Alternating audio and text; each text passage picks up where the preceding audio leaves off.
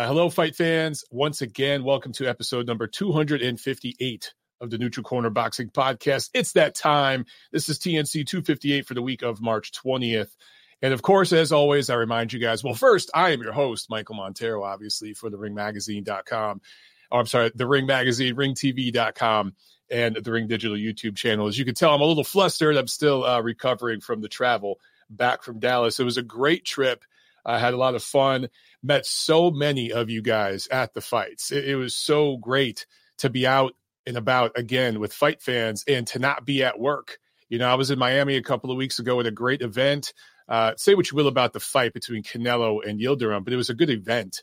And there was a lot of fans there. It was a lot of fun, good atmosphere. But I was in the bubble. I was working, you know, you know, I'm doing my thing, right? But this trip in Dallas, I was there with my wife and we were just hanging out as fans. I did a little bit of work Friday night, covered that Rungby side card, which we'll talk about here in a in a few minutes. And um, it was just cool to be out with you guys and meet so many of you from all over the country and really from all over the world. And it was a fun, positive environment. And we got an amazing main event, which we'll talk all about on this show what's crazy is that the night was there was emotional highs and lows because just before the card we found out about the death of marvelous Marvin Hagler and everybody in the crowd was sad. I, met so many guys that you could tell they were on the verge of tears just talking about it. And I know that Doug Fischer wrote about it in his Monday mailbag that um, he was holding back tears ringside. And I know he wasn't alone. There, there was a bunch of people um, just in, in media and, and in all parts of the boxing community that were kind of emotional that night because uh, he was young, man. He was 66 years old. Guys, that's young. That's very, very young in this uh, this time of age. Um, so it was just sad. And then uh, I think the fighters wanted to honor him, obviously honor their fans, their their legacies, their countries, all of it, and it just culminated in this wonderful, wonderful fight that we are already emotional, and then you get that. And then, of course, you get a terrible scorecard. And unfortunately, that's what we've been talking about a lot. So, so I'll jump into all that on this show. We're going to have, a, I'm, I'm a, guessing, a lot of calls today. So, uh, phone lines are open. You guys see the phone numbers there behind me. Like I said, Brandon Lee was supposed to be on the show today, but I think uh, they're having tech difficulties. So if we don't get him on this week, it's all good. We'll get him on soon. Of course, he just had a great win last Wednesday. All right, news and notes. Marvin Hagler dies last Saturday at the age of 66 years old. What can you say about him as a fighter, as a man, as a human being? If more human beings had the integrity uh, of this man, we'd be in such a better place in our society. You know, there, there's a million stories I could tell. Perhaps I'll save that for a different video because I feel like I could do an hour long video talking about him. But really, really quickly, guys, you know, of course, the record 62, 3 and 2, 52 knockouts. International Boxing Hall of Fame was voted in in 92 and um, entered in uh, the ceremony in 1993. Fighter of the Year twice, I think in 83 and 85. I think he was Sports Illustrated Fighter of the Decade for the 1980s.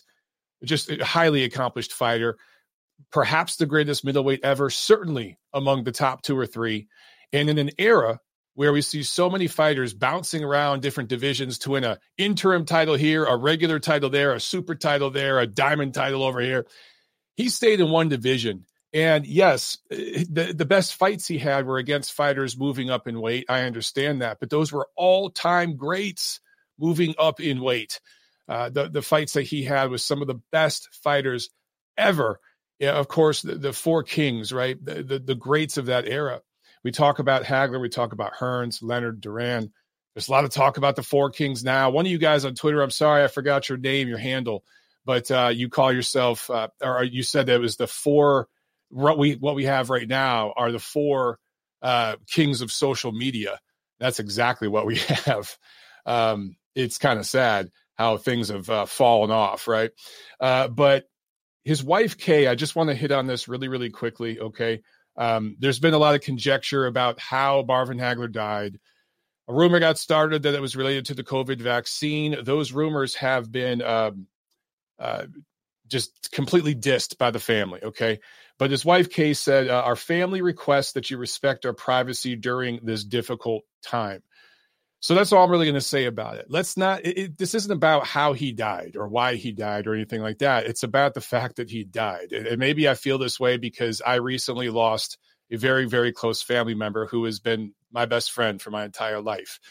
It's really not about how he died, why he died. Like, like all that can wait, guys. Let's just talk about the man and let's respect the family and their privacy. So, I've seen a lot of posts and even articles written about, uh, you know, was it this? Was it that? You shouldn't be talking about this, talking about everyone just stop.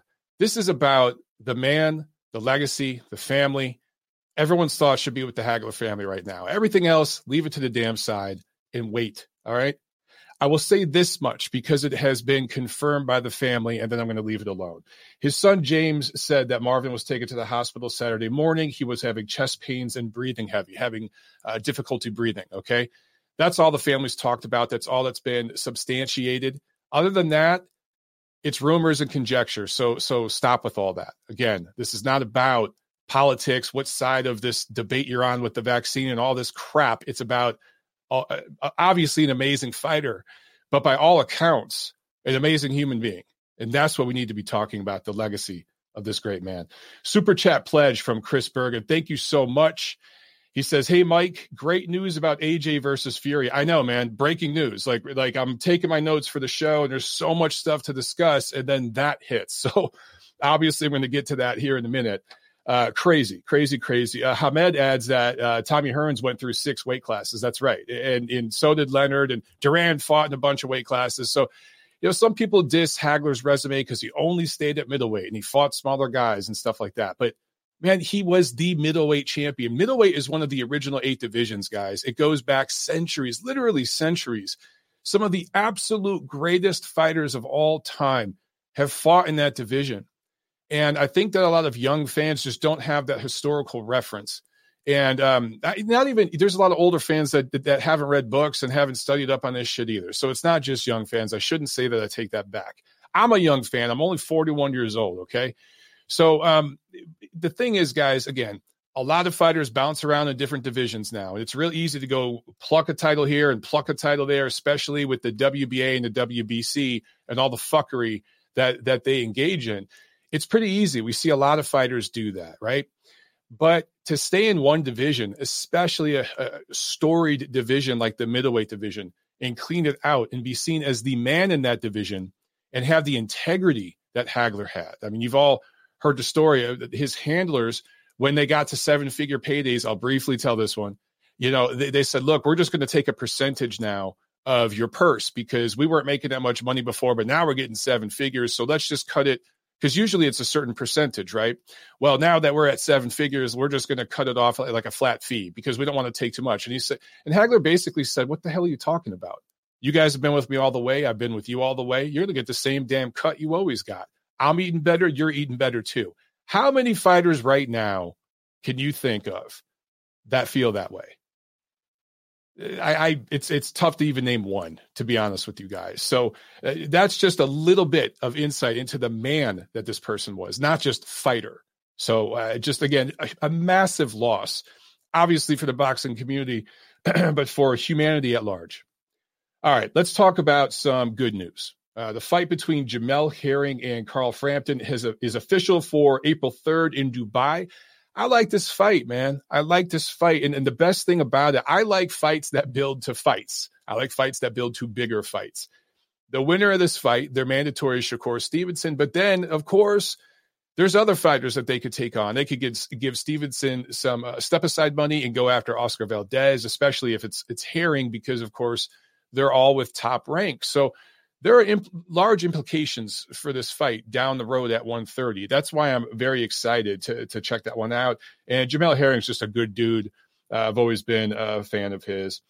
All right, let's uh, get into this uh, AJ versus Fury thing. Okay, so it was kind of announced today a little bit on ESPN. It's not like there was this huge grand announcement, but it was basically I think Mark Kriegel wrote an article and he didn't even really announce this deal. He basically said, I talked to a guy who talked to a guy, and here's a quote and everything else. So apparently, there's going to be two fights, which I told you, you guys, that if these two are going to fight, they're going to fight at least two or three times. don't be surprised if they end up fighting three times and then the winner ends up somewhere down the line fighting Deontay Wilder if he's even still boxing a couple years from now. Very, very possible. And some of you guys don't like rematch clauses and you don't like these big deals where there's two or three fights packaged in. I get it. You have to understand, especially when you're dealing with multiple networks, that's just the era we live in, guys. That's that's what you're going to get. You're going to get. It's the same thing with uh, Canelo and Golovkin. When that thing was announced, I told you the way that deal was structured. That's how this was going to be basically a heavyweight version of that, right? All these big fights, if, and this is a huge if, if Errol Spence ever agrees to fight Terrence Crawford, which I don't think he ever will, but if he does, that's going to be the same thing. We're just going to be a multi fight deal built into that. Uh, that's just the era that we live in, in, in boxing. Okay, so don't get mad at the two fight deal. I think that's um, just where we live in boxing right now, and I think that it's a good thing because it's still the top two heavyweights in the world. So unless there's a knockout in the first round, okay, if it goes the distance, which I actually think the first fight will, I think it's uh, these guys are going to go the distance. It's going to be more of a tactical fight than you guys realize because they know what's down the line. The rematch, so the first fight will be a 50 50 split, but the rematch will be a 60 40 split. So knowing how big that rematch is going to be, they're not going to go in there guns blazing. The way Tyson Fury fought Deontay Wilder in that rematch, that is not the way he's going to fight Anthony Joshua. The way Anthony Joshua fought in some of his earlier fights, where he just went out, you know, balls to the wall, he's not going to fight like that. He's going to fight the way he fought Andy Ruiz in their rematch. That's what you guys are going to get. It's going to be high level stuff lots of skills. There's going to be explosive moments, but that's what you just know in the back of your head, guys. That's what this is going to be. First fight's going to be this summer. Second fight they're saying is going to be later this year. I don't know. I'm a little leery. Look, I think that these guys will end up fighting by the end of this year. I think the rematch is going to be pushed back to next year. A lot of this depends on COVID restrictions. Everyone's saying, "Oh, it's going to Vegas. It's going to Vegas." Really? If it goes to Vegas right now, they can't sell out the MG or I'm sorry, T-Mobile Arena or Allegiant Stadium, the new football stadium, American football. Uh, they can't sell that out because of the COVID restrictions, right? So you can't charge five thousand dollars for a ticket, which they would if it goes to Vegas. Hell, they'll charge a lot more than that. You can't charge those kind of prices if you can't guarantee the event's going to happen. All right. I don't know about you guys, but I've had about 50 events that I've been signed up to cover for, for, either for boxing or just events that I wanted to attend in private with my wife with my friends, family fall through. I signed up for a damn marathon last uh, spring that's been canceled and rescheduled four times. Four damn times. All right. It was supposed to be in DC next month. They canceled it again. So, and it won't refund my damn ticket. So, um, that that's what you know in the back of people's minds you know they're not going to spend that kind of money unless they can get a guarantee that they can attend the damn fight so don't be surprised if the first fight comes off this year and it truly does come off in the spring or I'm sorry, the summer. Don't be surprised if it goes over to Saudi Arabia or something like that. It's very possible this goes over to the Middle East because they'll put up money and they don't give a shit about COVID restrictions, right? They'll build a, a stadium with slave labor and and sell uh, multi, you know, huge, huge price, uh, ticket prices to get people in there. They don't, you know, that's what they're going to do, right? That's the same thing with the Joshua Ruiz rematch. So that's what we could see here. And then maybe it sets up a rematch next year because by then I think the COVID stuff's going to be completely lifted, p- perhaps late this year. But look, if you're everybody involved in this, if you're top rank and, and you're um, uh, uh, matchroom, and they say, well, we could do it in November in Vegas at 60% capacity, or we could do it next March in Vegas at 100%. What do you think they're going to do? Okay. So that's why I just, in the back of my mind, you guys got to remember this isn't an official announcement where like there's a venue, there's a date, like all that stuff. This is basically, hey, we've agreed in principle to fight twice, which is what we were told months ago. So this isn't quite breaking news. It's just they're getting closer and closer to they've agreed to terms and everything like that. Now it comes up to where do we put the fight? And that's not really in their hands 100% because they got to rely on government officials and you're dealing with multiple governments and all the sanctioning organizations involved in this, right? So there's multiple jurisdictions. This is an extraordinarily complex deal, especially post COVID, post pandemic. Okay. We're still at the tail end of that pad- pandemic as far as restrictions go. So it's extremely complicated, and people need to remember that. There's been a lot of YouTube videos, you know, saying stuff like, um, well, there isn't a deal yet. It's because of the arbitration and the court, you know, all these crazy people on YouTube. Well, once again, they're proven wrong. They got their clicks and made their money, and now they're proven wrong. It's just over and over and over. That cycle repeats. Yet you guys continue to go over to those channels. It, it's just like it's like uh, cable news. It's the same shit over and over again. It doesn't matter how many times these guys get exposed as complete frauds their channels continue to get clicks. it's amazing to me.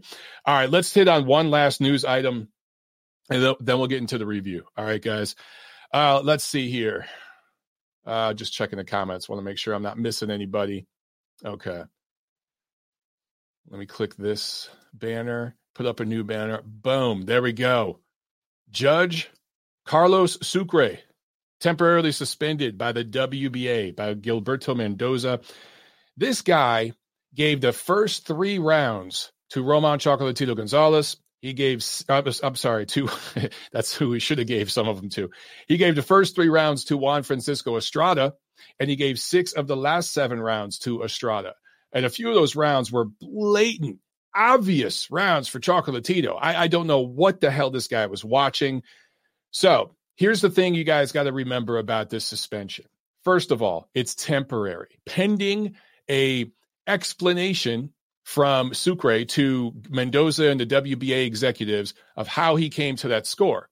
He might go in a meeting with them and tell them, "Hey, here's how I got that score," and they might be satisfied, and he might be right back on uh, on the job very, very soon. Okay, so this isn't like an indefinite suspension. This is temporary. Also, it only pertains to WBA sanctioned fights. So if there's a WBC title fight next month and they want to hire this guy or the promoter wants to bring him on the commission whatever they can legally. There's no there's no issue there. There's no legal problem okay? Um so i do find a couple things interesting about this okay? First of all the wba champion going into this unification fight was gonzalez right? The wbc champion was estrada. So basically the wba guy got screwed by this one judge. So they went after the judge. The WBC hasn't said shit. Now, I give credit where credit's due. Mendoza deserves credit here for what he's doing. I beat up on the WBA a lot. I beat up on the BC a lot, but I give the BC credit too with the things that they do that I like, right? The, the clean boxing program, the weight management program, all that stuff. Where's Mauricio Sulaiman on this? Where is he on this? Because he could uh, step up here and he could talk about the, the same thing that Gilberto Mendoza is. Even though his guy won, his guy got the nod, he's got to agree that 117, 111 score was crazy, and he should step up and do the right thing here. So I'd like to see Mauricio Sulaiman step up. Also, uh, another note here the, the World Boxing Association is headquartered in Panama. It's not quite Nicaragua, but there's proximity there, right?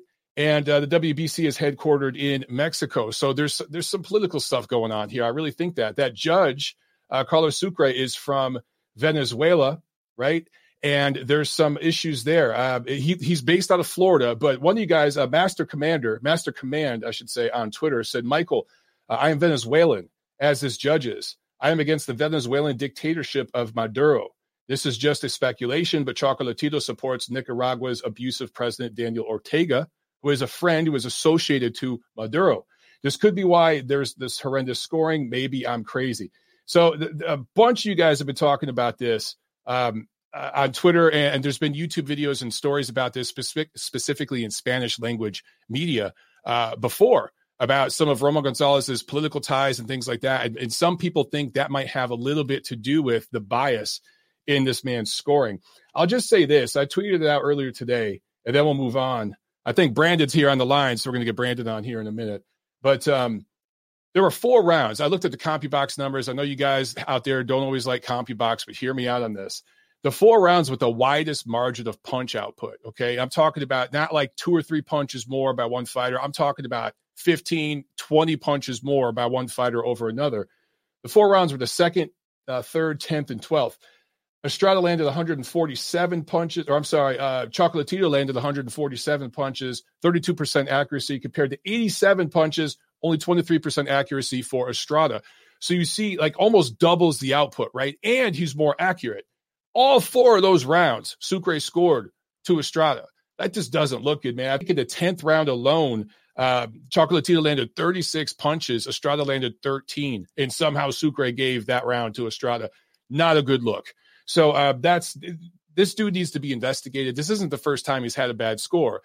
And I get it. There's some swing rounds in there. I understand all that. But when you give every single swing round and even the wide rounds one way, that's a bad look. That's a really, really bad look. All right, guys, let's uh, jump over here. It looks like we got Brandon on uh, the chat. So I'm going to pull him up here. Hopefully, Brandon driving in the car, man. How you doing? Good. How are you? Good, good. All right. Can you hear me okay? Yeah, I can hear you just fine. All right. Thanks, man. I appreciate you. I know you're crazy busy. I appreciate you jumping on the uh, the show here. We won't take up too much of your time. I know you're driving, so we want to uh, make sure that you're safe. Are you uh, driving yeah. to the gym, or what you up to, man? No, actually, um, I was running a few errands. I just lost track track of time. I was like, oh shit, uh, I had an interview. let me um, let me hop in the car real quick. So I'm headed back home now. All right, man. Well, it's all good, man. I do that pretty much every day. My wife uh, beats the shit out of me and keeps me honest because I forget things all the time. So, uh, yeah. real quick, bro. Uh, Brandon Lee, everybody, 22 and 0, 20 knockouts, 21 years old, coming off the KO3 win over Samuel Teah last Wednesday on ShoBox. And I think you had like about 200 amateur fights, right? You had a pretty good amateur career. Could you talk a little bit about uh, just your background in boxing? I know you got involved at a very young age. You followed your brother to the gym. Your dad trained you. Just for the fans who are just getting to know you, can you talk a little bit about your background? Um, so my grandfather was a boxer. My uncles were boxers, and uh, my older brother was a boxer. So it's a family tradition. And um, once I started boxing, I just never stopped. Yeah, and you won uh, several, I think, uh, national silver gloves tournaments, right? Um, in your youth, right? You were fighting like in the junior championships and things like that, yeah. correct? Yeah. Okay. Yeah, I won uh, the national silver gloves, I, I believe, three times, and I won the national junior Olympics two times. I won the national junior golden gloves like four times, the national PAL like five times. Um, I had a very, I had a great amateur career. And a lot of people don't know this about you, uh, but you have a, a Korean American father and a Mexican American mother, correct? So you you guys are all American, but you have that that mixed heritage.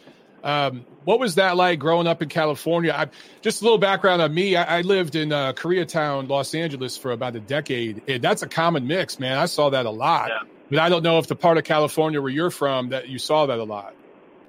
Well, I'm originally from Northern California, so um, right not many very Asians where I where I used to live, unless you went to San Francisco or Sacramento.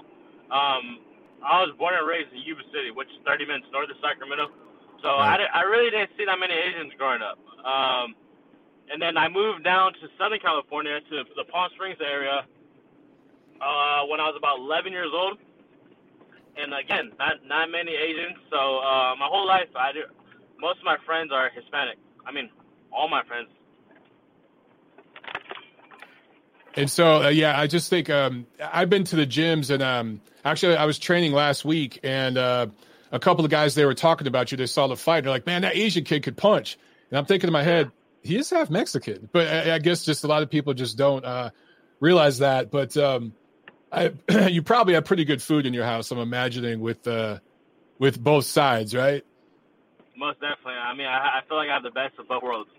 Yeah, that's awesome, man and I know that you you rep it too, which is cool. Um, uh, I kind of I kind of have a mixed background myself, and then my wife does as well. So we kind of rep all of that, and it's fun to have the, family jokes when you have that kind of background, you know, and you can kind of go back and forth with each other. That's always fun. Yeah. What's it like training with your pops, man? Because uh, you know, back in the day, that was kind of the, the father son thing was seen as almost a negative, but now it's like a the norm. Right? What's that like training with him? Um, me and my father have a great re- relationship. Um, we have a great uh, student coach relationship. We have a great um, father and son relationship. So, uh, you know, whenever I get asked this question, I always tell people the same thing. You know, uh, the student should always respect its teacher, as a son should always respect its father. So um, I feel like that's why we never bump heads or get into it. Okay. Yeah, we just got a. Um A question here, a super chat question from Robert Palmer who says, uh, RIP Marvin Hagler would love a Taylor versus Ramirez prediction from Brandon. Let's talk about that, man. We have um, yeah. a great fight coming up in a couple months between Josh Taylor and Jose Ramirez. How do you see that fight playing out? Uh, I got Josh Taylor on that. Um, light on his feet, southpaw, decent power, great boxer, um, and decent speed. And that's, of course, in your division 140, where you make weight pretty comfortably and you feel you're going to be there for a while, right? Yeah, most definitely.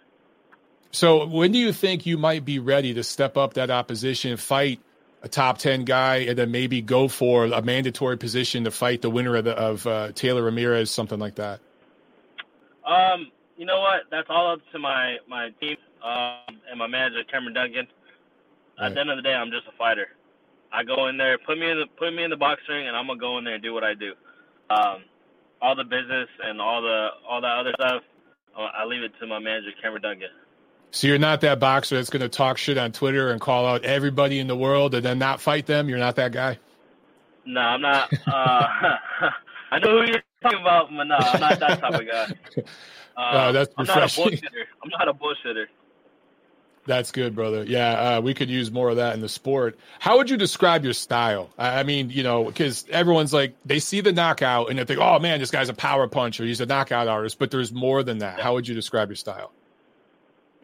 I would, uh, man, uh, I mean, it's kind of like a combination of a boxer and puncher, but at the same time, um, like more punching because I feel like I'm more of an offense fighter than a defense fighter. As so it's been um, with my opponents so far. I've yet to have a, had an opponent to um, so I can use my boxing skills. Yeah, no, Teah landed a shot on you as you threw your right hand and got him. Is it just a yeah. situation where you had leverage because you were coming forward, your head was down, his chin was up, he was squared up? It's more about positioning than anything, right? Yeah, um, I feel like maybe maybe my my chin was stronger than his. Um, I really don't know. Maybe we all know for sure without doubt that my punching power was more effective than his. But um, yeah. I won't take up too much more of your time because I know that you're running errands. But I want to talk real quickly about the fight last weekend, uh, Chocolatito versus Estrada. If you got a chance to see it yet, because I know you were traveling and you had to get back home and everything. Did you see no, it yet? No, I didn't get. I didn't get a chance to see it, but okay. all over Twitter, what the fuck? Uh, what the right, hell? Robbery. So um, I seen, but I, I actually seen I seen Robbie, Robbie, Robbie. Then I see, oh, that's a good decision. That's a good decision. But right. they say, but that one card, I don't know the judge's name. Uh, Carlos Sucre. I was, was, just talking about him. Yeah, his card was yeah, fucked. So I saw that WBA uh, suspended him. Um, so it was like I had it was like mixed uh, emotions. Yeah, I got you. Uh, I definitely recommend checking it out. It was amazing. I was there in Dallas. Just got back home to Atlanta like late last night, early this morning. Um, two scorecards were good, like 15 13 either way was good, but that 17 11 card was was shit. Uh, luckily for you, you haven't had to deal with judges uh, yet in your in your career, at least not in the pros. Yeah. I know maybe in the amateurs. How do you keep that out of your mind. Uh, just shitty judges. Uh, I know you could say, "Oh, these two guys are my judges right here," right? But at some point in your career, you know there's going to be a distance fight where the judges are going to come into play. How do you not, you know, think about that and just just take care of business? You got to. I'm. I mean, I'm not leaving when I'm when I fight. I'm not leaving it in the hands of the judges. Um, and that doesn't mean I'm going in there just to knock them out. It means that I'm going to dominate every round and make it clear. Not I'm not gonna make the rounds close. I'm gonna make it very obvious and very clear that you know I'm dominating the round. I'm dominating the fight. Gotcha. So we can't get any predictions from you as far as uh, when you're going to be back in the ring next, or is this Cameron Dunkin working on that and you're just doing your thing? Cameron, last time I, I spoke to Cameron was about two days ago, and he said he's he's working on it as we speak. Okay, so you, maybe in the spring, something like that. Probably soon, right? Because you've been fighting four times, five times a year recently. Yeah, so I, I mean, I would say I'm back in May or June. Okay, are you back? Yeah. When are you back in the gym? Did you train today? Are you no, taking some time so, off? Uh, I'll, I'll, be back in the gym on Wednesday, so two more days. So I take a week off, and I'll be back. A, nice. All right. Well, real quick before I let you go, let everybody know where they can follow you on Twitter, Instagram, all that good stuff. Uh, you guys can follow me on Instagram and Twitter at Brandon underscore Lee. That's B R A N D U N underscore Lee. All right. Thanks you so much, Brandon, and uh, we'll talk to you again soon, brother. Have a good one. Thank, thank you for having me. Peace. Yep. All right. There he goes, guys. All right. So, um, oh, we got another super chat here. Let me jump to that real quick. Adam Guarno on the super chat. Thank you so much. He says, Mike, with two exclamation points, not one, but two. Lots of love to you. Question Four kings of this era Chocolatito, Estrada, Cuadras, and Rungvisai. I think so. I, I think uh, people have been talking about that a lot on social media. I think so. Uh, you know, I, I think that um, there, there's certain guys that do a lot of talking on Twitter. Maybe most American fighters. I hate to say that. You know, as an American, American fight fan, you see that a lot. That a lot of these guys are just calling each other out on Twitter. They're not going out there and just doing their thing. But the one thing about uh, Doug Fischer talked about this in his mailbag today, uh, which I highly recommend is Monday and Friday mailbags. Obviously, some of the, most uh, uh just consistent work in boxing that you guys can depend on every week and he always shoots it straight. By the way, he was, I don't know if I mentioned this before, but he was ringside working that event. That's why I wasn't working that event because Doug called it. And of course, you know, Doug calls the shots. So he was there working, but it's all good because I got to drink beer. I was there as a fan. Uh, thanks to Jim Boone of KO Tickets, by the way, for taking care of my wife, Tiffany, and I. Uh, we sincerely appreciate that. But Chocolatito, Estrada, Cuadras, Rungvisai, these guys have all fought each other. I think they have fought each other nine times right now. And you know that by the end of this year, you're going to get number 10 because Rungvisai is now lined up as the WBC mandatory. More on that in a minute. So it's either going to be Estrada and Rungvisai, or uh, oh, I think that's what the third fight. That's a rubber match between those two. And then, um, or you're going to get the third fight between um, between Estrada and Chocolatito if, if they decide to do it again. So either way, you're going to get a rubber, a third fight. I shouldn't say rubber match, a third fight because uh, Size beat Chocolatito twice. So um, yeah, these dudes fight each other. They're they're not saying, no, you got to come to this side of the street. Yeah, you got to come over on my network. You got to come to my country, right? These guys are from different parts of the world. They're all traveling and fighting here on these international shows with fighters from all over the place with multiple promoters most of the time. And we've seen them fighting on different networks, different platforms. So that's so refreshing to see. That division is stacked. Don't forget about Ioka. He's there too. Don't forget about Ancajas. I know he's been quiet recently, but don't forget about him. He's right there too. Uh, all those guys in the mix, man. Uh, so, so, yes, those guys are absolutely the four kings of this current era at, at that weight class. There is absolutely no doubt about it. Um, let's get into this fight uh, review, guys. Let's see here. Playing with my banners, still learning this technology. There we go. Uh, starting off with um, last. Uh, well, actually, we're going to skip uh, back to last Wednesday. Let's talk about Brandon real quick. We just had Brandon on the show. Mohegan Sun Casino. Uh, it was on ShoBox. He scores a KO3 win over Samuel Teah. So he stays perfect. He had four fights in 2020. After five fights in 2019, 2018, he just said right here, he'll probably be back in the ring in May. Good stuff. Saturday, March 13, Srisaket Sor Rungvisai scores a third round retirement win over Kwanthai Simmorsang, Sithmorsang, and now becomes the WBC super flyweight or junior bantamweight, as we call it ring, mandatory. And then we jump to PBC on Showtime uh, from Connecticut. On the undercard, Kudratillo Abdukakhorov, an Uzbek native, scored a retirement three win. Uh, he is a prospect to keep an eye on. He is now 18 0 with 10 knockouts. But in the main event, David Benavidez makes the super middleweight limit, which is great. Great to see. He was in shape. He was motivated for this fight. Scores a TKO 11 win over Ronald Ellis, the first time Ellis has been stopped. This, of course, was a WBC eliminator because even though David Benavidez has repeatedly disrespected the WBC. They are desperate to get a title back in his hands. They want an all Mexican uh, WBC showdown down the line between him and Canelo Alvarez. They would just love that.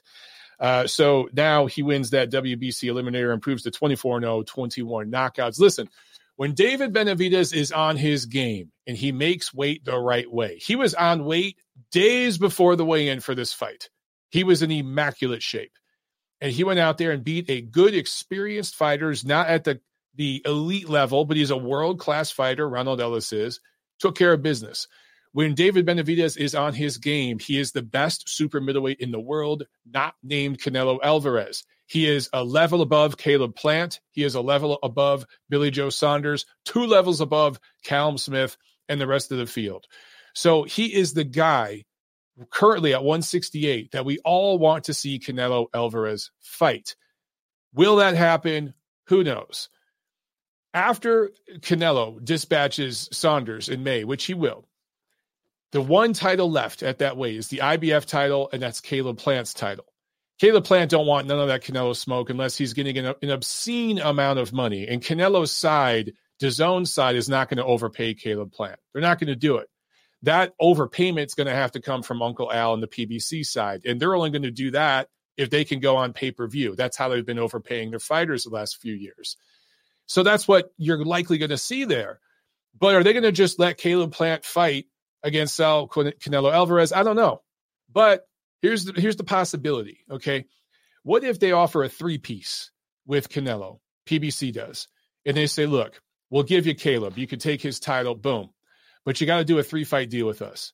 After him, you got to fight Charlo. Charlo will move up to 68. You fight him. After him, if you beat him, then you get Benavidez.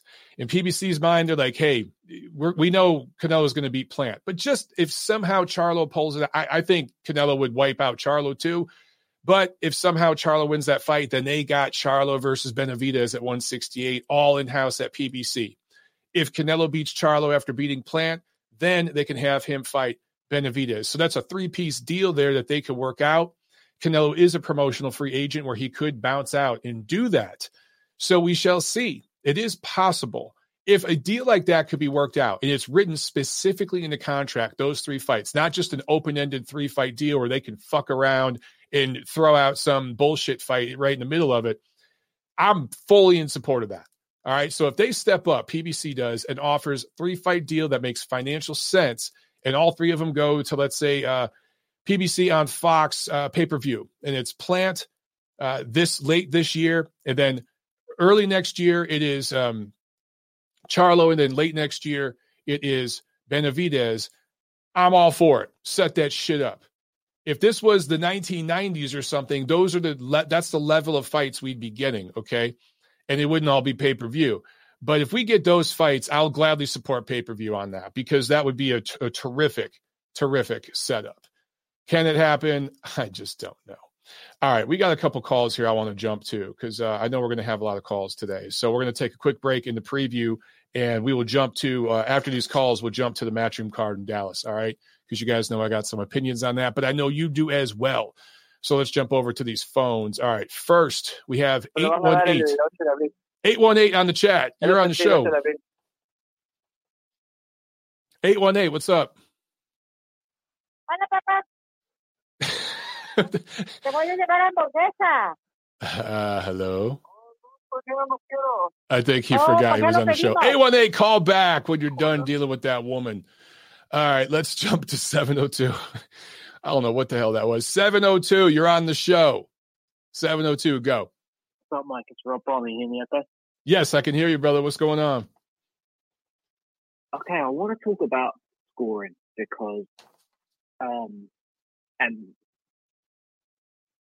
obviously we've had the bad decision um, over the weekend, which I think most people in agreement is a bad decision, but it, there's been, you know, pretty much one every week since boxing kind of really ramped up again in February. And I, I question whether the scoring system is one fit for purpose with the 10 point must system, um, because there's times where someone clearly wins around and it, you know, it's equal to somebody who dominates around without a knockdown. Mm-hmm. And the other aspect is, I don't think there's any clear, definitive um, rules on scoring that are out there.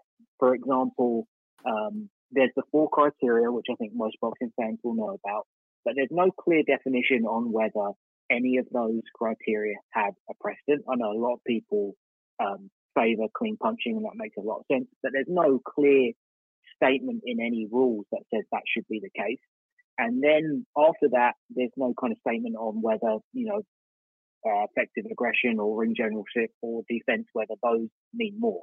And I think once those can be clearly defined, there would be more of a consensus around boxing. And actually, my suspicion is that the rules are deliberately and kind of ambiguous to allow any kind of decision to be justified by the judges. Um, that's interesting. Uh, you know, first of all, I agree with you. I, I think um, there should be clear, defined rules, and it should be easy enough that a second grade, you know, elementary school student could could read the rules and understand them. I do remember like HBO boxing, you know, when Harold Lederman would go over the rules, he would say he would say that there is an emphasis on clean punching. That was supposed to be the number one rule, and that's that tends to be the the rule that most judges go with. But you know, you talk about effective yeah. aggression, ring generalship, things like that.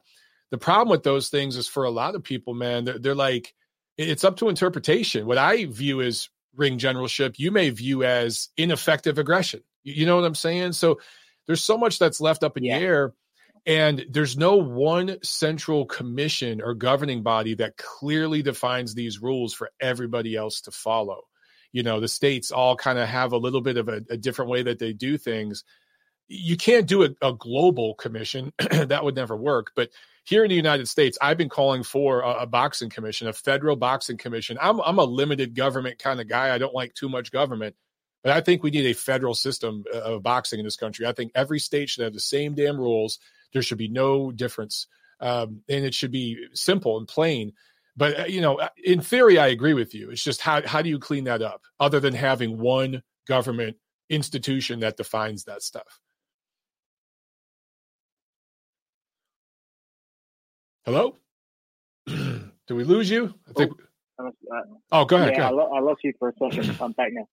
Um, yeah, I, I mean, you're right. It, it, it's a big frustration because you could have, like I said, I I don't necessarily have an issue with, say, my interpretation of good defense and your interpretation of good defense being different. I think that's a healthy amount of sub- subjectivity. Mm. But when we're using a different criteria, that's when there's a problem. And that's when you're going to have this kind of wide range of scorecards that doesn't quite fit. Because you always hear this thing of, oh, uh, you know, and they were talking about it on the commentary. I don't know if you've been able to watch the card back. Oh, these Texas judges yeah. prefer aggression. They favor aggression. Well, it shouldn't be that way. It shouldn't be about what you favor. There should be a clear definition of this is how you score a fight, and right. whoever wins wins.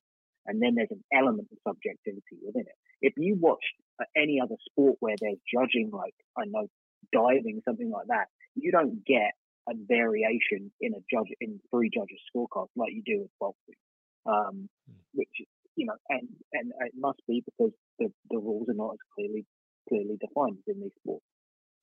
Yeah, and then a championship fight is twelve rounds. I mean, a dive is just a dive. You dive off a diving board and you yeah. rate that, or or like in skating, you know, I don't know how long the they skate, but it's a few minutes and they do their performance and you judge that one performance. Where with a with a professional yeah. prize fight, you know, you've got 12 rounds. So the degree of variation it, it, can skew even more because it's you know, it's it's one thing if it's a four round fight. Generally speaking, if you look at four round fights, the judges are pretty much in the same ballpark. But when you have 12 rounds, you know, it can really spread. Um, it, to me, what's concerning is it's look with this fight last weekend again I, I, think you could go as far as 115 113 the other way uh, either way and, and I could live with that. But to have a score that's so far off, you know, 117, 111, that's just so out of reality, uh, you know, from what happened. That's what concerns me. And people think, oh, well, this is just, um, you know, the conspiracy theorists will say somebody paid him to do that. That's not how this works.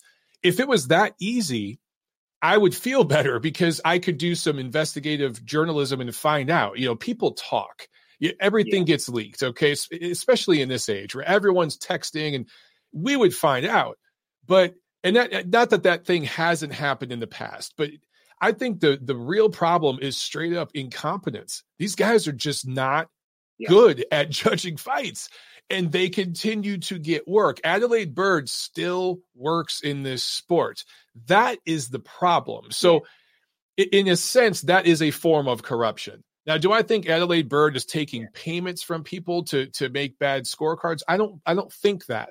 Okay. I'm pretty pretty tied into the things that go on behind the scenes, off the record. I've I've learned all kinds of nasty shit about all sorts of figures in this sport that I could never say on the record. People talk. If I thought that was happening, believe me, I would talk about it.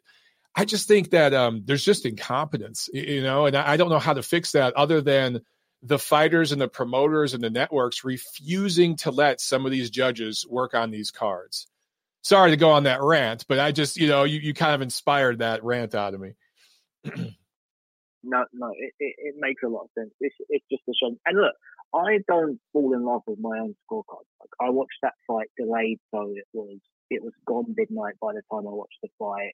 Okay. I had I had drunk alcohol, so you know if I was in a court case, my evidence would be you know thrown out. Right. I'm not a, a, proper witness, and you know everybody in the crowd's drinking and and all those things like that. And maybe I know I, I guess it's open to debate as well. What what is the best position to judge a fight? Is it at ringside where the judges sit, or are you better off watching it on television?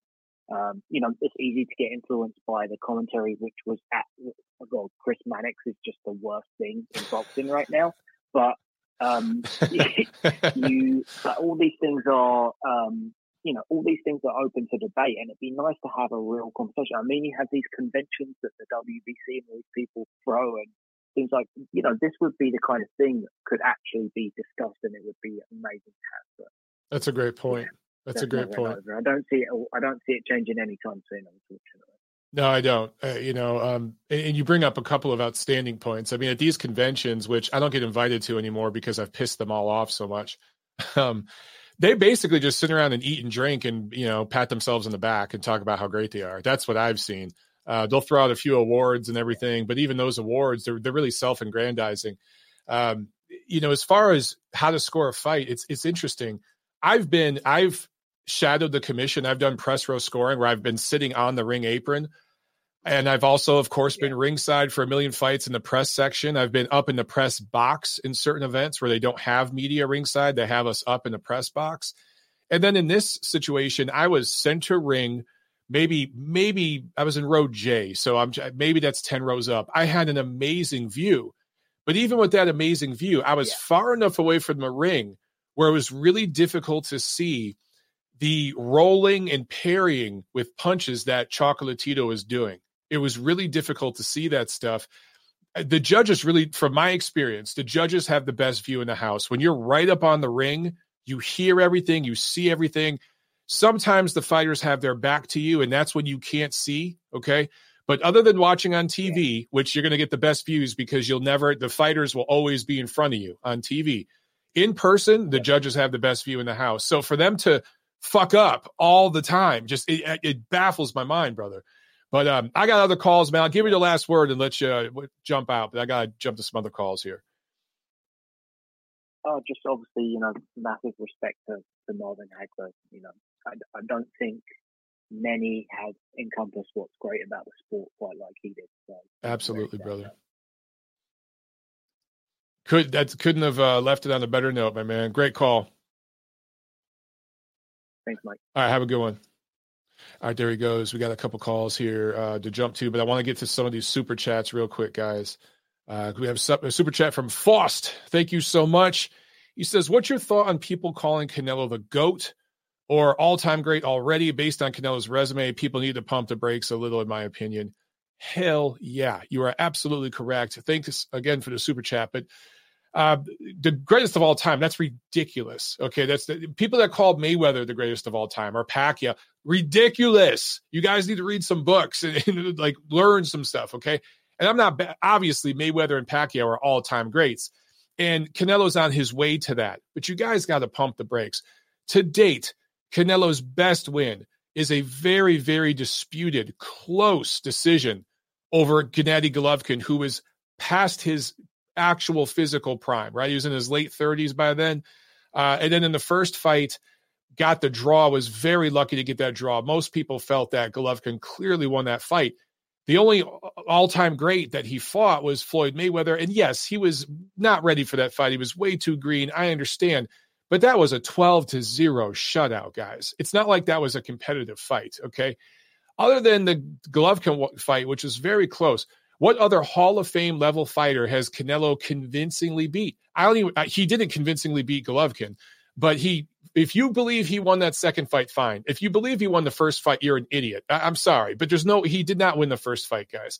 And there's no shame in that. It's okay to lose to Golovkin. He's going to be a first ballot Hall of Famer. But if you feel he won the second fight, cool. Still close. Seven rounds to five at most. You can't give more than seven rounds to Canelo in that fight. Can't get more than seven rounds to Golovkin in that fight. It was a close fight. But if that's his best win, okay, what's his second best? What's his third best? You start looking at the resume. He's not there, guys. Slow down. He's on his way. What Canelo is going to accumulate, I think what they're going for here is the hardware. He wants to clean out 168. That way he could say, hey, I cleaned out a division and I won titles in multiple weight classes, right? He wants to have that distinction. He's got to still beat Benavidez, um, Charlo, you know, maybe a third fight with Golovkin and, and, stop Golovkin, be the first guy to knock Golovkin out. Then maybe fight a Dmitry Bivol, fight an old, faded, beat up Beterbiev, be the first guy to beat him. You know, he's got to go and go on that kind of run to be considered an all time great. So he is way, way far from that. Having said all that, he's probably the best fighter in the world world right now. Okay. I think it's fair to say that. Uh, Trent Nonpareil with the super chat pledge. Thank you so much. He says, Bohachuk, no. Up on the cards too. Yes, sir. Yes, sir. That is boxing. That is boxing. That's why we love it, though. Let's give Brandon Adams credit. He pulled that out. And he has another super chat pledge. Thanks again, Trent. He says, uh, Hagler Canelo, who you got, Mike? Is it in Vegas? if it's in Vegas, this version of Canelo, if he could still make 160 versus uh, Hagler, dude, I know it's going to sound sacrilegious, but he might get a points win. It might be controversial. It might look a lot like style wise and everything else the fights with Golovkin, you know. Um, but I, I just, I, it's hard for me to root against Hagler, right? I, I think that my card, I would have Hagler beating Canelo. Do I think Hagler knocks out Canelo or anything like that? Absolutely not. I think it is funny when people say, um, I see stuff on Twitter like, oh, Carlos Monzon would knock out Golovkin and Canelo in three rounds, or vice versa. that's ridiculous, guys. These guys, if if Monzon, Hagler, Hopkins, uh, Golovkin, Canelo, these guys all fought each other, and I'm going to throw Robinson in on that too. None of them knock each other out. These are distance fights that are highly competitive. Okay, so so just be saying that is very very high praise for uh, for Canelo Alvarez and obviously Gennady Golovkin. But I truly believe that they're very, very good fighters who would compete in any era of boxing. All right, a couple more quick calls, and then we'll get back to the review, guys. All right, let's jump to uh, 315. 315, you're on the show. Hey, Mike, big fan. Thank you very much. Uh, I appreciate that. Canelo, yeah, the Canelo Triple G. After you uh, pretty much stuck it to Bob Bennett, dude, you earned a lot of respect to a lot of boxing fans. Appreciate it. Thank you. Um, quick question though. Uh, so you're working out, right? Um, I have to ask, and I know you're probably not going to even answer if it's the uh, correct answer. But are you or are you not trying to compete in the masters class in boxing and put it in the ring uh, magazine? Uh, who you been talking to? Uh, I, am not. I'm, I'm, not going to put anything on record right now, man. Um, I can't. Mm-hmm. It, there's too much in flux, and a lot of it is dependent on COVID restrictions. Look, I was supposed mm-hmm. to do some shit last year. I had some things set up for last summer, and it got fucked up. And then um, I started eating, and then my brother died, and I got depressed and started eating some more. So right now, I'm basically going through the process of just losing weight and getting in shape. I haven't been sparring or anything yet. So um, there's still a lot that needs to take place. I might throw out a shoulder or something, and who the hell knows? But I will I will admit I've got some things in the works. Yes, I'll give you that much. You've been talking to somebody okay. though, man. You you've been talking to somebody. No, no, no. Here's the, here's the, here's the thing. So I'm 34 years old, going on 35. I've been you know doing martial arts for a few years. Nothing really competitive, and uh, again, I've been eating too, um, and I've gained weight, so I want to lose it. And I I just want to I just wanted to try to like do something. I looked up to like, is there something easy to do? Not easy per se, but something at a person around my age group. And I'm like, well, let me see if I can look it up.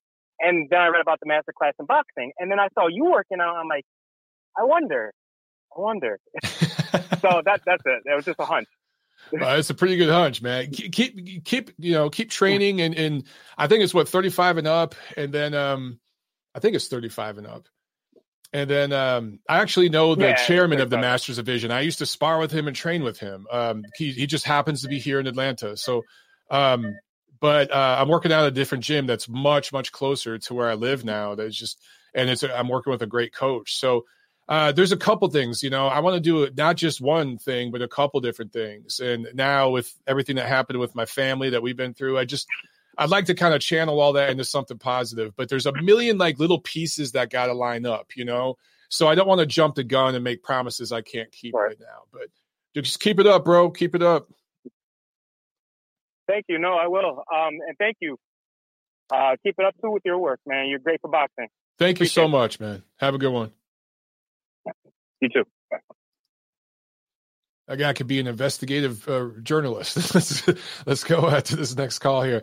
Uh, 813, 813, you're on the show.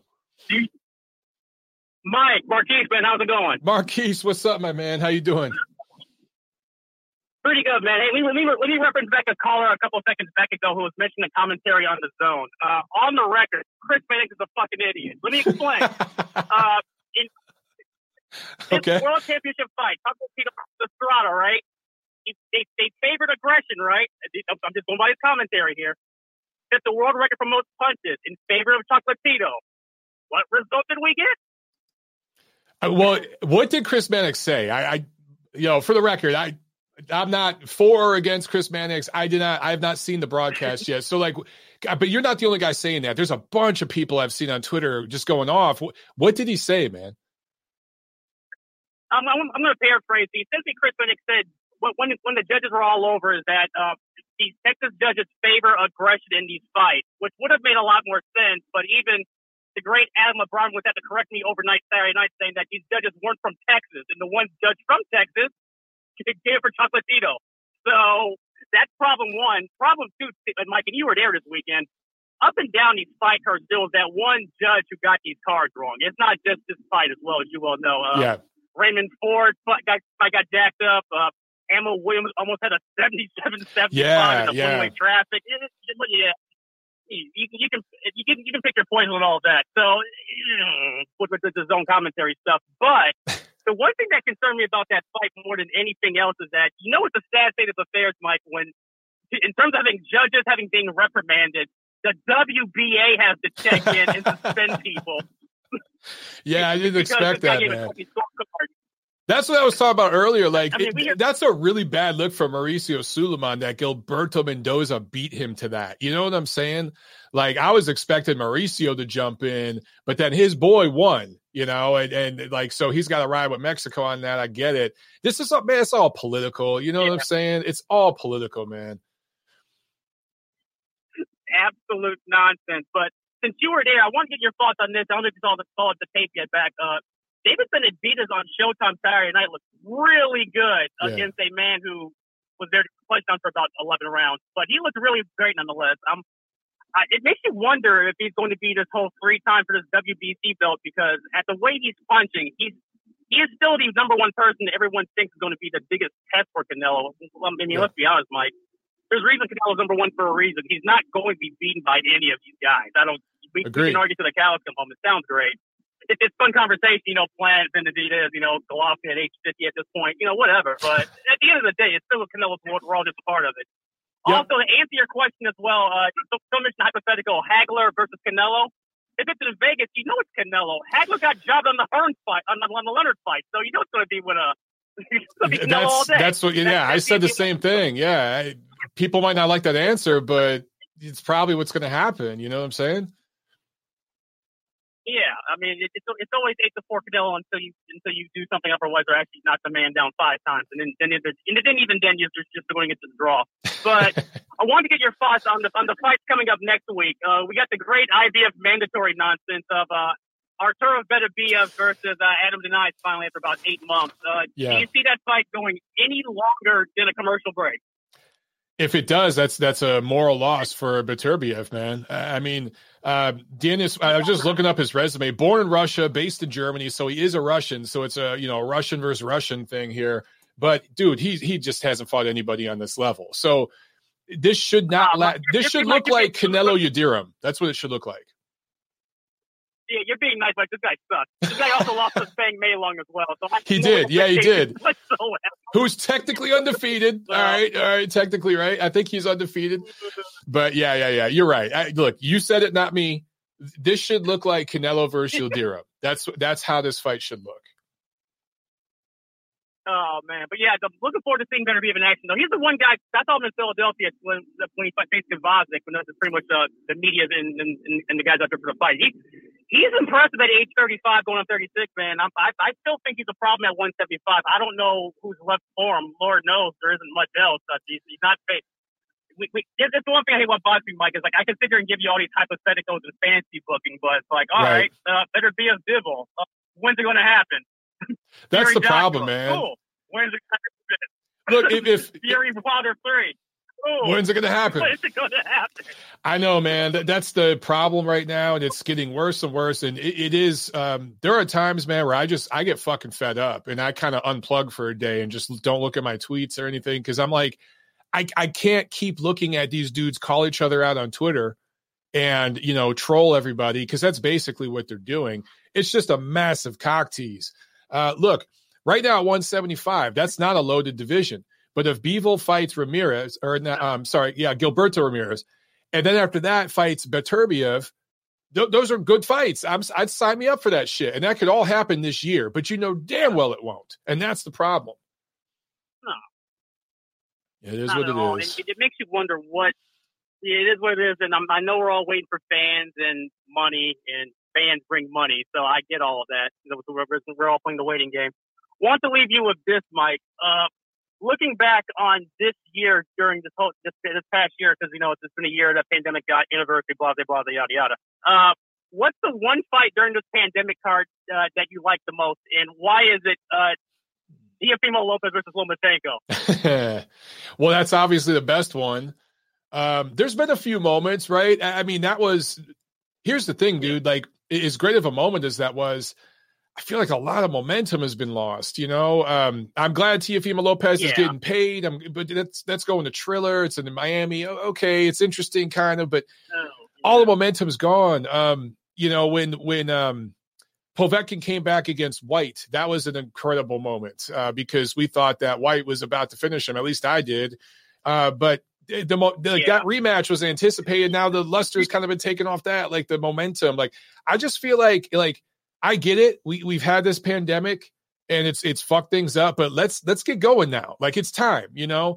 That seemed to be the mood of everybody in Dallas. Like people, like I was just you know talking to fans and stuff, and everybody was just ready to go. They're like, "Come on, dude, let's get going with these fights." And Canelo Saunders isn't it, you know. Like we need some real fights. So no. hopefully we get Fury Joshua later uh, in the summer. That would be huge that would be interesting, and I hope we get something along those lines. I do want to leave you with this, Mike. Uh, I, I saw uh, on Twitter, uh, Manouk Akopyan was tweeting about it. Uh, he was doing some spots for uh, PBC on Fox. So, despite people's efforts, there is some there are some PBC on Fox cards coming up. I don't know what they are. If they're going to be worth no one anything, knows. but if they're bringing in, yeah, Lord knows what that. But they're bringing in people to do interviews and talk about them. So we're at least guaranteed at least one and a half fights.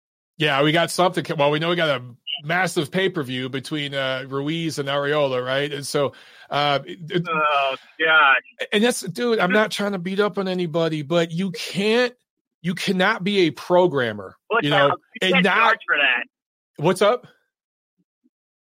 You can't charge for that fight card. I'm sorry. Oh well, yeah. There's that. There's that. but then there's you can't not have a schedule. If you are a pro, you know, a content provider you if you're going to take a vacation tell everyone you're taking a vacation. You know if pbc was like hey we're going dark for two months. We don't have a schedule. But in the meantime we're doing the best of pbc all the best pbc fights are going to be played on fox. Cool do that. But like for them to not have any you go to their website right now there are no fights scheduled dude. Like that you, you can't have that You can't have it. It's just that's like the, you know radio dead air on radio. Like you know people change the channel. So dude, tell people where they can follow you, Marquise. Guys, Marquise is awesome. He's a funny guy and um, he's got great opinions. I, I like uh, I like when you do your threads, man, where you've got like tweet, tweet, tweet, tweet, tweet, giving your thoughts of what happened. Uh, that's fun. So let everyone know where they can follow you. Absolutely, Mike. You guys can find me if you're listening to Mike right now on, this, on the neutral corner at Weak Radio on Twitter, all one word, all still me, despite my efforts. Also, uh, bigfightweekend.com, the website for all the, all the shenanigans and uh, boxing news and updates. Awesome. Hey, we'll have you on the show as a guest soon, brother. I got a few things lined up, but after that, maybe next month we'll have you on the show as a guest. Absolutely. Hopefully, we'll have some better fights that aren't, you know, uh, Lawrence Okolie and all. Yes, yeah, I hope so.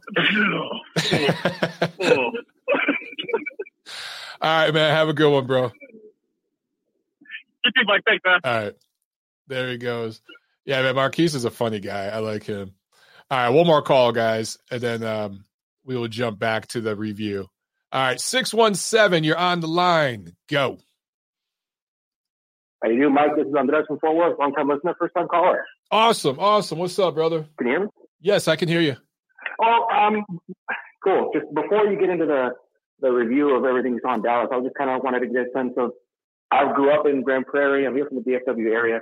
Like, how did it compare to what you've seen in other sites? And with everything going on in the pandemic, does it seem like there will be more bigger fights coming to the DFW area? Yeah. Well, first of all, you guys are going to have a lot of fights this year. You're going to get a lot of fights. Uh, so you in Florida, Texas and Florida are going to crush it this year. You guys are getting pretty much all the big shows. Uh, later, second half of the year, you're going to start seeing Vegas get some fights, but you guys, you'll definitely stay busy. As far as what I thought of the area, man, I've been to. Dallas a few times and I, I like it, bro me and my wife were talking. We're like, man, I, I, like Dallas better than Atlanta. Like we just moved to Atlanta a couple years ago, and um, just the look and feel of it and the vibe. We hung out a little bit uh, Sunday after um, we checked out of the hotel. We walked around for a few hours, and um, we you know hit a few bars and we found this park right in the middle of the city. I can't remember the name of it, but there was all these trails and just uh, like stone steps and everything. And it, it, it was you know, a jogging oh, trail. Yeah. Mm-hmm. Um, so so I like Dallas a lot, bro. I, I definitely will be back there more to visit. Um, it just seems like a really really nice area. You think they're coming back for the the fight in Fort Worth, the Vergil Ortiz Hooker fight?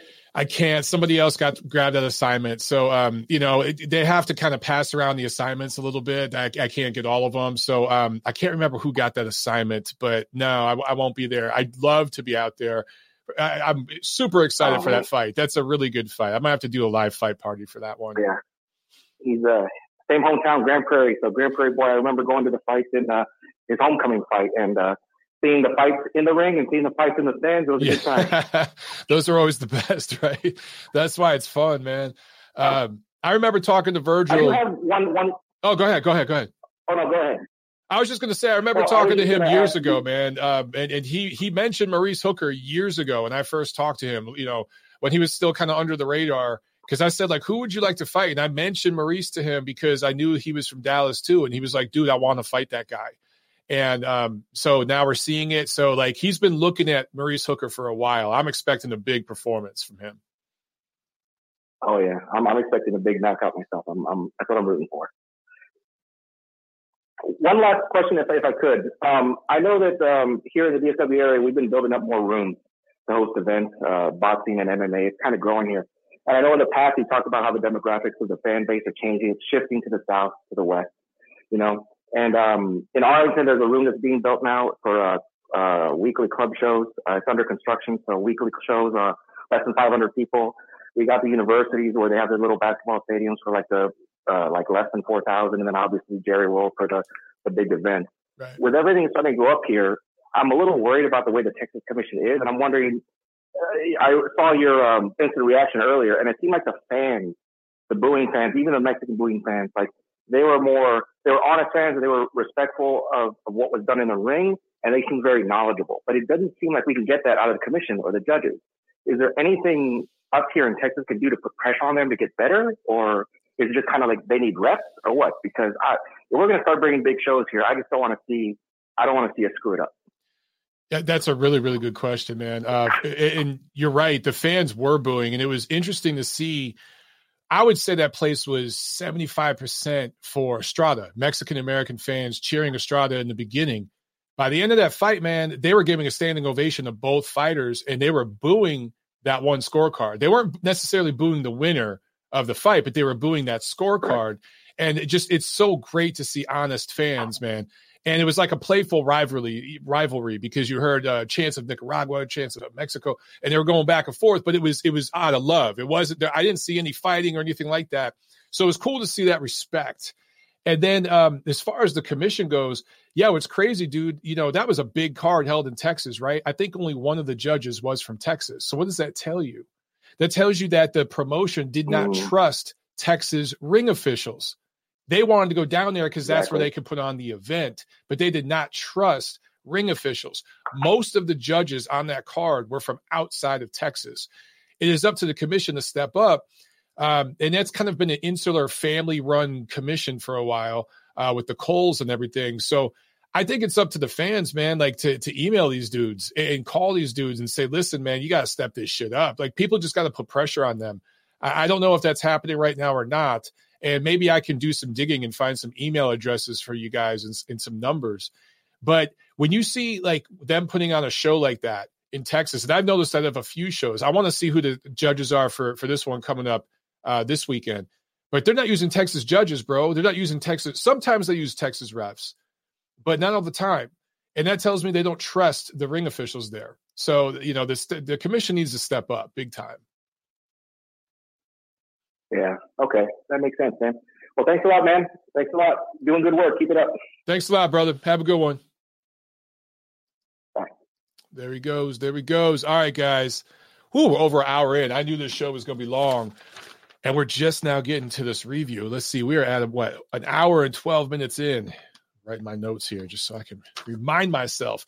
Let's get into this, guys. Let me uh let me go back to my my banners and uh put it up. Boom, there it is. Juan Francisco Estrada split decision win over Roman Gonzalez in Dallas, Texas. Uh, Estrada improves to 42 and 3, and Gonzalez falls to 50 and 3. By the way, my man Steve Kim in uh, his um, Three Knockdown Rule podcast with Mario Lopez. And when they were previewing this matchup last week, they were talking about these guys' records, and there's a couple losses. And he goes, You know what?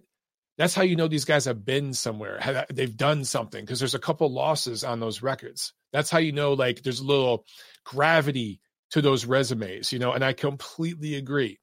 These are the kinds of records. When I look at numbers like 42 and 3, 50 and 3, and I know all the championships these guys have won, I respect records like this so much more than records like 35 and 0, 25 and 0. I don't give a shit if you're undefeated. Get out there and fight and fight the best. You're going to take some L's, you're going to take some lumps, but you keep on going forward, right? We thought Gonzalez was done after that knockout loss to Rungvisai. Guys, I was a stone's throw away from that. The, I felt the punch. Okay. I didn't just hear it, I could feel the vibration from it in my gut. It's one of those like punches, right? That you feel it. I could feel that punch, uh, the reverberation. And I, when when I saw him take that shot, I was like, "Holy shit! This this man's career is done. He's done as an elite level fighter." It was sad because when that happens, when you see a great fighter and you know now they're past their best, it's sad, right? And here we are years later, and I he may have beat Juan Francisco Estrada last weekend and just two days ago. What am I saying? Just two days ago in Dallas. It was Saturday, right? It's been 48 hours. Just two days ago, he might have beat one of the top 10 fighters in the world. That's pretty damn amazing. Let's talk about this fight. Uh, Chocolatito. One thing I do want to mention before, just a couple of numbers. I forgot to mention this before. Chocolatito does not have the same power at 115. I think that's evident. This guy was a really strong puncher in those uh, weight divisions, at flyweight and under. Very, very strong puncher, but he's had eight fights now at 115. He has three knockouts, three stoppages in those eight fights, and two of them were against lesser opposition. One was only against a top 10 guy. Okay, so that's a 37% knockout percentage since moving to 115. The other 45 fights that were at 112 or below, his knockout percentage is 84% and you look at the names he fought, that's impressive, right? So at 115, Chocolatito is a distance fighter against the elite. He's a distance fighter. it's going to be 12 hard rounds, and he's got to be in shape for that. He's got to be living the lifestyle outside the ring so he enters camp the right way.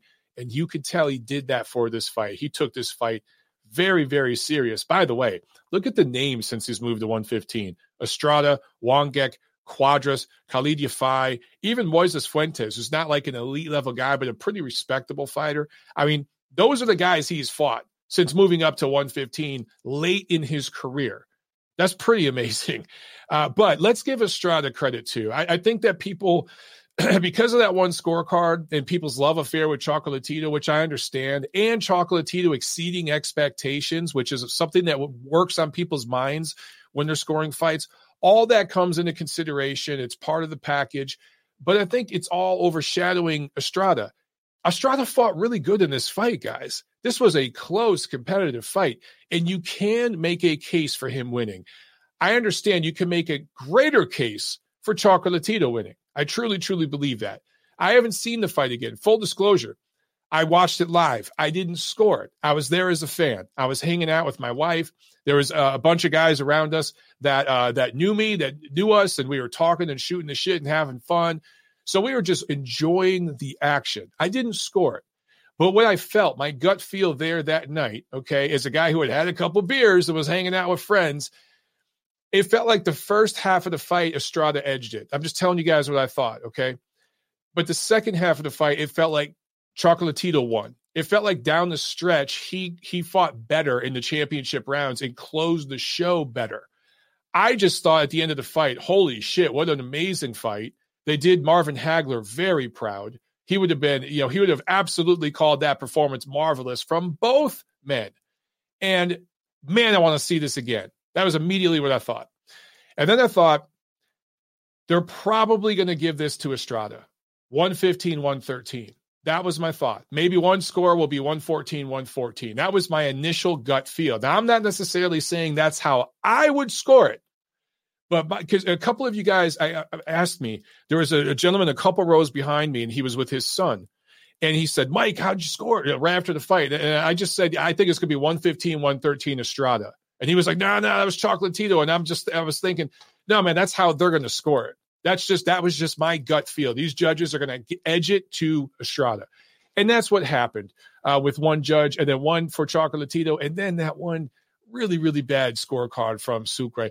But by the way, the four rounds I mentioned that he scored all four Chocolatito, the four rounds that had the widest gap in punch output, not just punches thrown, but landed and accuracy, where I'm not talking Chocolatito landing two or three more. I'm talking about him landing 15 more um, and throwing more and more accurately those four rounds, if he would have accurately accurately scored those rounds for Chocolatito, suddenly his scorecard's 115, 113 Estrada, and that's a defendable scorecard.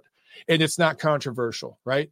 So it sucks that such a terrible scorecard, and there may be some political influence right there that affected the way you know he might not be a fan of chocolate chocolatito because of his political leanings, and that's something we see more and more in media. I see it all the time here in the United States, and even in the fight media. There are there are people that work at Showtime and work at different networks who routinely bash the shit out of half of the voters of this country, just daily post just political stuff that has nothing to do with boxing. And it's okay to put out an opinion here and there, but at least try to be moderate and try to be fair and, and, about, about it. But some of these guys just routinely beat the shit out of half the country. And we've seen people get fired for political uh, beliefs that they have and uh, things that they've said, the people that they voted for.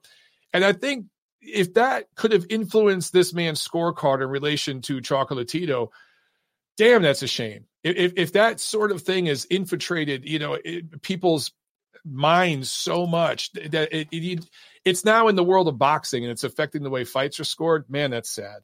But listen, the one thing Estrada is not getting enough credit for from some of you guys body punching. He more than doubled the output of Gonzalez in terms of uh, landing to the body. Now, most of that was in the first half of the fight.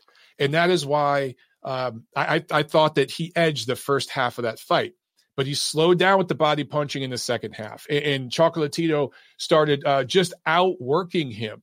I understand that there's different punching, ca- uh, different scoring categories and criteria and all this, but man, Punching is still the name of the game, guys. This is boxing after all, right? Clean punching and effective punching.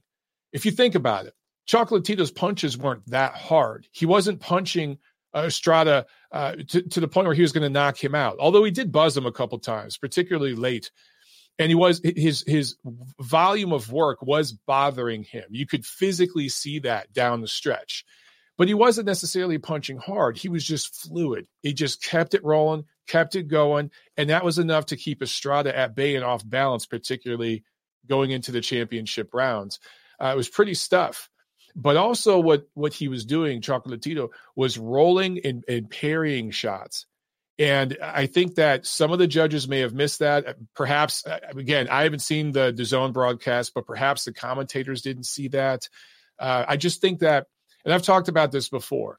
If a fighter stands in the pocket and rolls with punches and catches and parries and blocks and even takes some on the chin, but he's willing to do that because he's coming forward and he's in position and he's got a guy squared up and his punch is going to land cleaner than his opponent's. They're not getting credit for that. Everybody wants to see Floyd in there doing the shoulder rolls, slipping and sliding and making a dude miss all over the place. Not everybody fights that way. And for Chocolatito to be able to stand in the pocket, what I saw was bounce, bounce, bounce, bounce, bounce, bounce, bounce, bounce, bounce, bounce, right? Repeat, repeat, repeat from these two guys. But with Chocolatito, particularly, there was defensive mastery in there. This was straight up martial arts mastery, right? And good stuff from Estrada, too. But particularly down the stretch, to see an older guy like Chocolatito do what he did, holy hell, that was amazing. I don't care that Estrada got the W. I don't like the way he got that one scorecard. That that puts a stain on it for me. But I'm all good with Estrada getting this W so long as we get that third fight. If Estrada says, hey, man, I got to do what the WBC tells me, and I got to fight Rungvisai next, that's going to be a major disappointment. And I'll tell you what, the Mexican and Mexican American fight fans, they're not going to respond well to that. They're going to get on Estrada a little bit because they want to see the rubber match too. All right. So it's going to be up to the fans to make their opinions known and put some pressure here. If I'm Mauricio, I'm I'm saying, hey man, you got a whole year to fight uh, Rungvisai because he just won the day before uh, these two belts were unified, right? He, he that was an eliminator fight. You got a whole year to fight him. So fight Chocolatito a third time uh, later this year, and then the winner of that fight has to fight Rungvisai next. Write that into a deal. Do that. I hope, I really hope they don't make Estrada the franchise champion and make Rungvisai the email champion. But if that's what needs to happen to get to this rubber match first, so be it. So be it. Because uh, I want to see Estrada and Gonzalez again this year. I want to see them, the winner of that fight Rungvisai, obviously, but that can wait, man. I want to see this one first. I really, really do, because this was highly competitive stuff. All right. Also on this card, uh, Jessica McCaskill beats Cecilia Brækhus. All three scores felt a little bit wide, but I honestly thought McCaskill clearly won this fight. Some of you guys out there are saying Brækhus won. I, I don't know what you're watching. Is, is McCaskill pretty in what she does? Is it pretty to watch? No, it's rough. It's rugged. Uh, it's not very. It doesn't look highly skilled. And Brækhus was the stylist in there and punching straight and and bouncing on her feet and light on her feet and everything. And McCaskill just kind of lunges forward, you know, and, and plods and just throws bombs. But it was working. She kept Brækhus off balance in this fight. Cecilia Brækhus simply did not throw enough punches. And I said that straight up to Tom Loeffler. I told him that. And, and, and, you know, Tom can't say it publicly, but I think if you got him alone and said, Tom, I think he'd agree with that. I think that uh, Abel Sanchez would too, that was training Cecilia. I think even Cecilia would tell you that. She didn't win that fight. McCaskill did. However, Jessica McCaskill, probably the third most accomplished female fighter in the world right now right behind Katie Taylor and then Claressa Shields. Yes. Uh, maybe, maybe you could make an argument for Serrano right there at number three, too. But is she skill wise on the pound for pound level of Katie Taylor uh, or uh, Shields? No, she's not. And um, th- there's no knock to her. That's just the reality. I-, I think that the class right now in women's boxing is Katie Taylor and Claressa Shields skill wise. I think Katie Taylor is number one, and then it's Claressa Shields. And then you got girls like Serrano and uh, McCaskill and a, a couple others kind of right there with them, but just just under those two. And um, the thing is with her, she's in a pretty good position. I don't know if they could lure Claressa Shields to go down to 147, uh, but if they could, I'd be interested in seeing that fight. I'd like to see the rugged uh, style that McCaskill has in there against Claressa Shields a little weight drained. That'd be kind of interesting to see. I'd watch that fight. I don't want to watch it on pay per view, and that's where it would go. But I would I would check it out. Um, also, if if Katie Taylor wanted to move up to maybe 140 and do a catchweight fight, her and McCaskill do a rematch, I'd be interested in that fight too. So she's got options, and we'll see what happens. Also on this card, uh, Hiroto Kyoguchi improved a 15 0 TKO 5 win over Axel Vega, who had to retire due to hand injury. And there were all sorts of jokes about El Mini. I've never seen a fighter under five feet tall fight for a world title like that. I, I just I can't think of another situation like that in the modern era. So it was kind of funny. I wasn't trying to make fun, but you know, you just don't see dudes like that in the ring a whole lot. Um, but El Mini actually gave um, Kyoguchi some problems. Uh, I think it was, just, it was awkward for him because Kyoguchi's a tiny dude. So there's a dude in there even more tiny than him. And it's difficult as a taller guy sometimes to deal with a shorter guy. But in the end, the Japanese guy was going to stop Vega. I think that's pretty clear to see. All right, let's jump to the fight preview here. Oh boy, long show, but man, lots of good stuff. Um, Ignacio Ortiz says Mike Shields said she would fight Katie at 147 if Eddie Hearn pays her $1 million. Shake my damn head. Yeah, look, Claressa needs to shut the hell up about Katie Taylor. I think because Ring rates her number one, and maybe some other platforms do, I'm not sure, but we rate her number one pound for pound. She is the biggest star in female boxing in terms of box office, you know, selling tickets and, and TV ratings and things like that. Maybe that's why Claressa is calling her out maybe it's somewhat of a nationalistic ethnic thing to a certain degree too why she's calling her out maybe they think that's it makes it more marketable i just have zero interest in that i mean Claressa shields is basically a middleweight squeezing down to junior middleweight right now um if she really could get down to 147 i'd much rather see her fight jessica mccaskill who's a bigger girl more rough rugged it has the welterweight hardware so if you're going to fight there do a one-off there do it for the undisputed welterweight championship of the world. That truly would be pretty damn historic. And if she could do that and then move back up and weight, that would be pretty interesting. But I just I don't want to see her fight Katie Taylor. I'd like to maybe see Taylor fight um, Serrano. Uh, see her fight since uh, McCaskill beat Brækhus. I'd, I'd like to see that. Um, fight McCaskill again. She already beat her at 135, but you know, 40, 47, something like that. So there's a couple fights I'd like to see, but that's just one of them I'm not interested in, man. Oh, super chat pledge from my man John Uden. Thank you so much. Says the biggest accomplishment of Canelo's career was getting the super middleweight division moving. And where is Serrano? Taylor fight never happened. Yeah, you're probably right about Canelo. Um, if he cleans up super middleweight, he'll become the most famous super middleweight champion ever. A lot of people have kind of, a lot of stars have kind of stopped by the super middleweight division or just skipped over it. Remember Bernard Hopkins, right? He went from 60 just right to 75. He was like, eh, I don't need to fight at 68. Screw this. And just went right to 75. And there's been other guys who have done that. they've made a pit stop like Roy Jones, you know, um, on their way to 75 and stuff. So if Canelo stays there and cleans it out, kind of sets a precedent there. That that's you know that's good stuff. As far as Serrano, I see her posting stuff on social media all the time. I think she's got a fight coming up, but I, I honestly don't know because the, the thing with Taylor never happened, and that looked like it was more on her side. It didn't look like Taylor was ducking her or anything like that. So the onus is on her. And after after that thing fell apart, she talked a lot of shit. Her side talked a lot of shit about Taylor's side.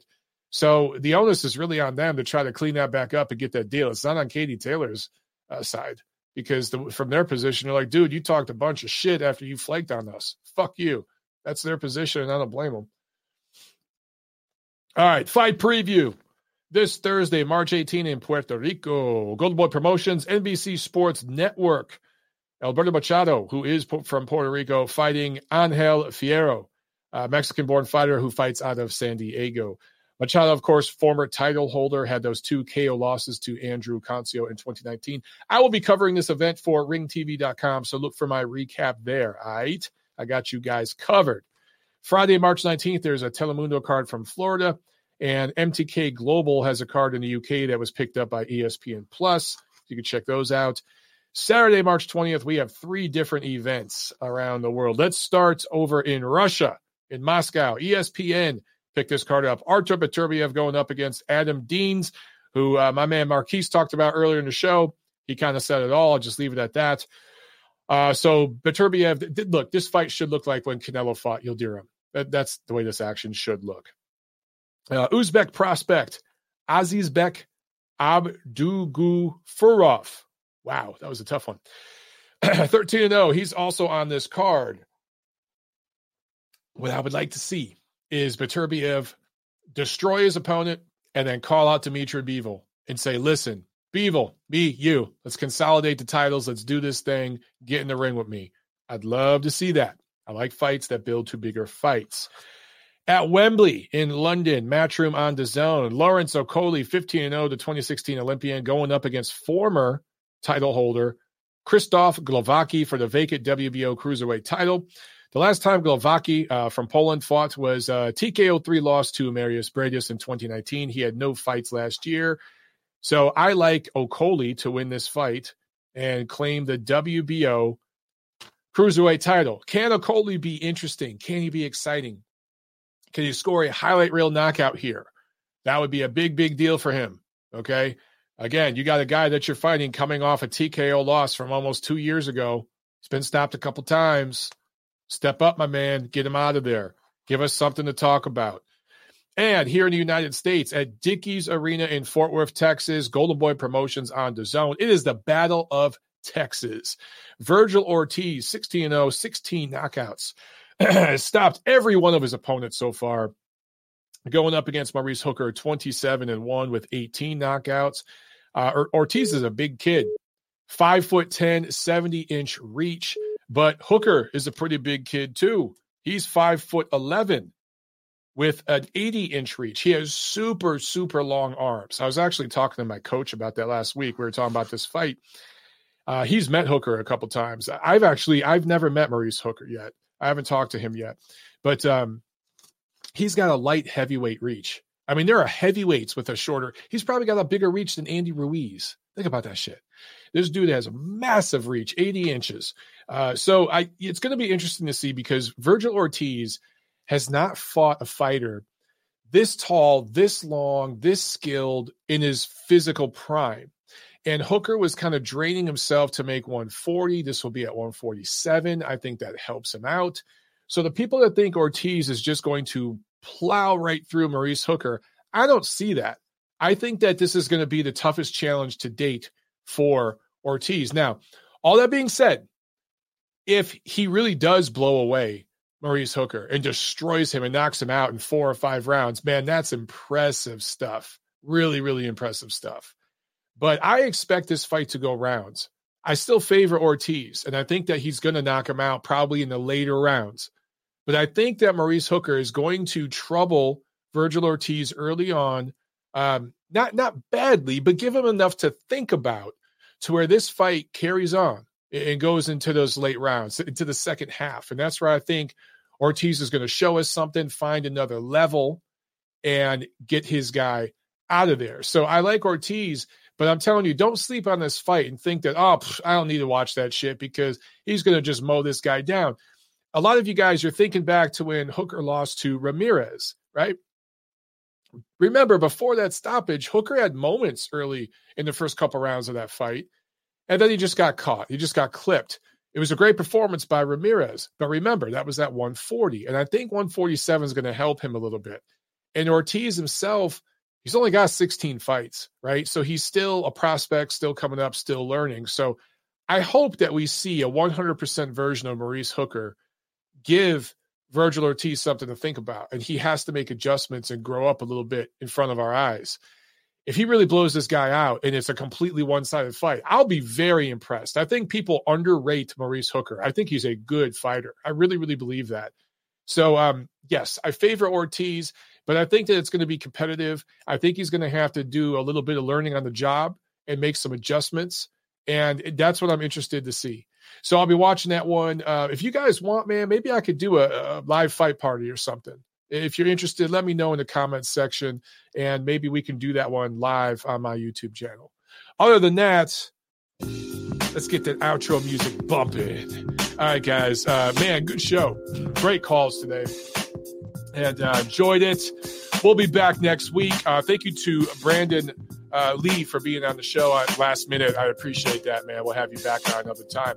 All right, guys. I'll see you at the fights.